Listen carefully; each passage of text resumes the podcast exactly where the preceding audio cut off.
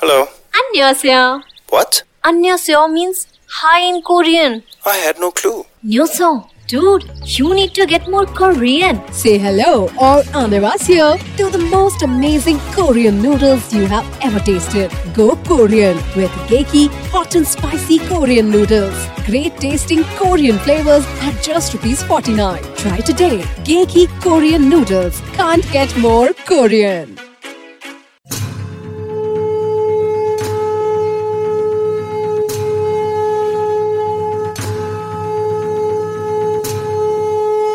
सूत्रधार पर सुनते हैं वेद व्यास की महाभारत।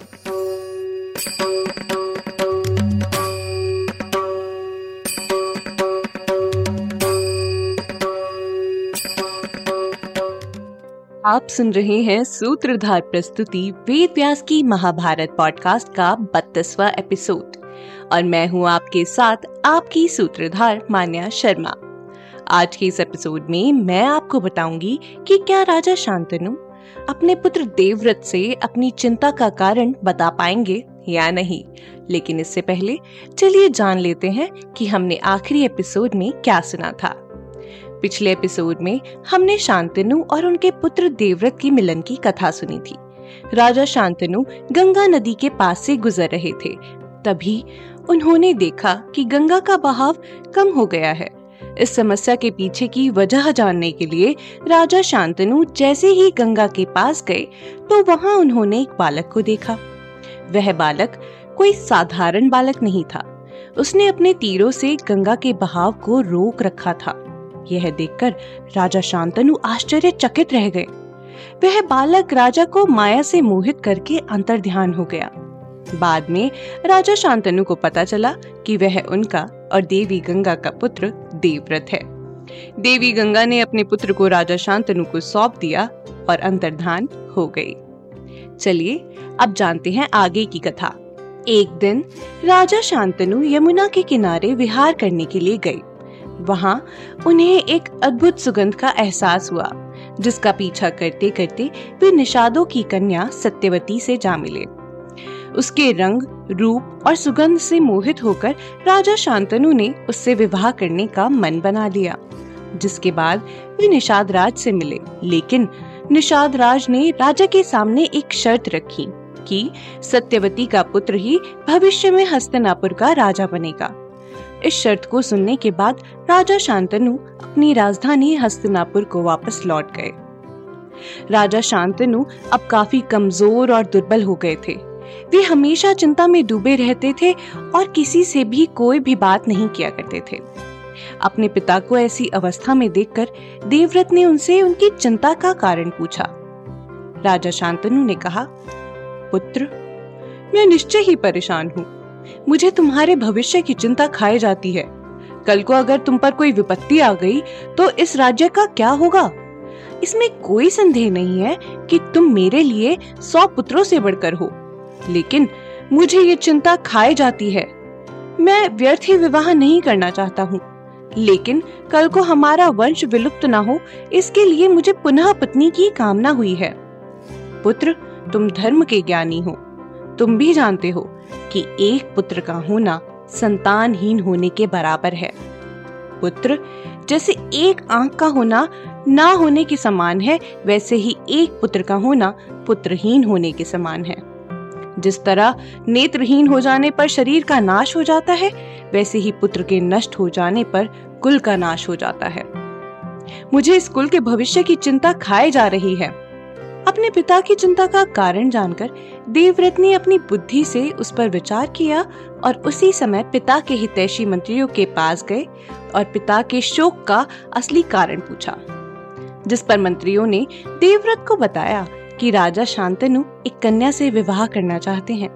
यह जानने के बाद देवव्रत ने राजा शांतनु के सारथी को बुलाया और उससे उस कन्या के विषय में पूछा, जिस पर सारथी ने उन्हें बताया कि राजा शांतनु को निषादों की कन्या सत्यवती से विवाह करना है। लेकिन उसके पिता की शर्त के अनुसार सत्यवती के गर्भ से जन्मा हुआ पुत्र ही राजा शांतनु के बाद राजा बनना चाहिए है। राजा शांतनु इस शर्त को मान न सके और इसी कारण वे निषाद कन्या से विवाह नहीं कर पाए। यह सुनकर देवव्रत ने स्वयं निषाद कन्या को लेकर आने का फैसला कर लिया। निषादों ने देवव्रत का स्वागत सत्कार किया। निषाद राज ने देवव्रत के सामने भी वही शर्त रखी। निषाद राज ने कहा, युवराज, राजा शांतनु पुत्र, आप अकेले ही सबकी रक्षा के लिए पर्याप्त हैं। शस्त्रधारियों में आप सर्वश्रेष्ठ हैं, लेकिन मैं आपको कुछ बताना चाहता हूँ। यह कन्या आर्य पुरुष की ही संतान है। ये गुणों में भी आपके ही समान है। लेकिन मैं नहीं चाहता कि मेरी पुत्री की संतान को आप अपना शत्रु माने, क्योंकि इस पृथ्वी पर आपके समान बलशाली कोई भी नहीं है। इसीलिए मैं बिना शर्त पूरी किए अपनी पुत्री का विवाह आपके पिता के साथ नहीं कर सकता हूँ। निषाद राज की इस बात को समझकर देवव्रत ने कहा निषाद राज मेरी यह सच्ची प्रतिज्ञा सुनो और ग्रहण करो। लो जो तुम चाहते हो या कहते हो वैसा ही होगा। इस सत्यवती के गर्भ से जो भी पुत्र उत्पन्न होगा वही हमारा राजा बनेगा।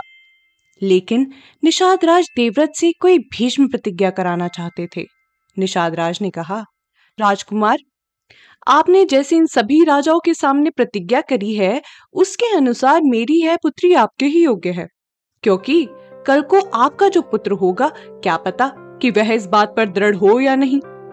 निषाद राज की इस बात को समझकर देवव्रत ने कहा निषाद राज मेरी यह बात सुनो। राज्य तो मैंने पहले ही छोड़ दिया है। अब मैं संतान के लिए भी अटल निश्चय कर रहा हूँ। आज से मैं आजीवन अखंड ब्रह्मचर्य का पालन करूँगा। मेरे पुत्र न होने पर भी मुझे स्वर्ग लोक में स्थान प्राप्त होगा। मैंने जन्म से लेकर अब तक कोई झूठ नहीं बोले हैं। जब तक मेरे शरीर में प्राण है, मैं कोई संतान उत्पन्न नहीं करूँगा। अपने पिता के हित के लिए मैं यह भीष्म प्रतिज्ञा करता हूँ।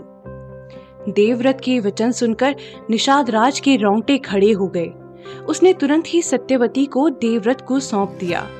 उस समय अंतरिक्ष से ऋषियों अप्सराओं और देवताओं द्वारा फूलों की वर्षा हुई और वे सभी बोल उठे, ये भयंकर प्रतिज्ञा करने वाले राजकुमार भीष्म हैं। और इस तरह देवव्रत भीष्म के नाम से प्रसिद्ध हुए। भीष्म निषाद कन्या सत्यवती से बोले, माता, इस रथ पर बैठिए, अब हम घर जाएँगे। इस तरह भीष्म ने सत्यवती को, राजा शांतनु को सौंप दिया। अपने पुत्र की प्रतिज्ञा के बारे में जानकर राजा शांतनु ने उन्हें इच्छा मृत्यु का वरदान दिया। तो ये था हमारा आज का एपिसोड इसी के साथ हम लेंगे एक छोटा सा सीज़न ब्रेक हमारा सीज़न टू शुरू होगा 15 अगस्त से। आप सभी का इंतज़ार रहेगा।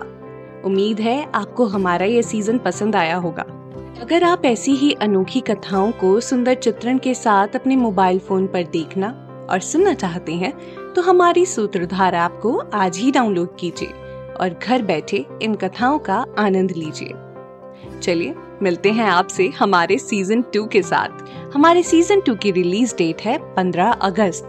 भूलेगा नहीं, आपका इंतज़ार रहेगा।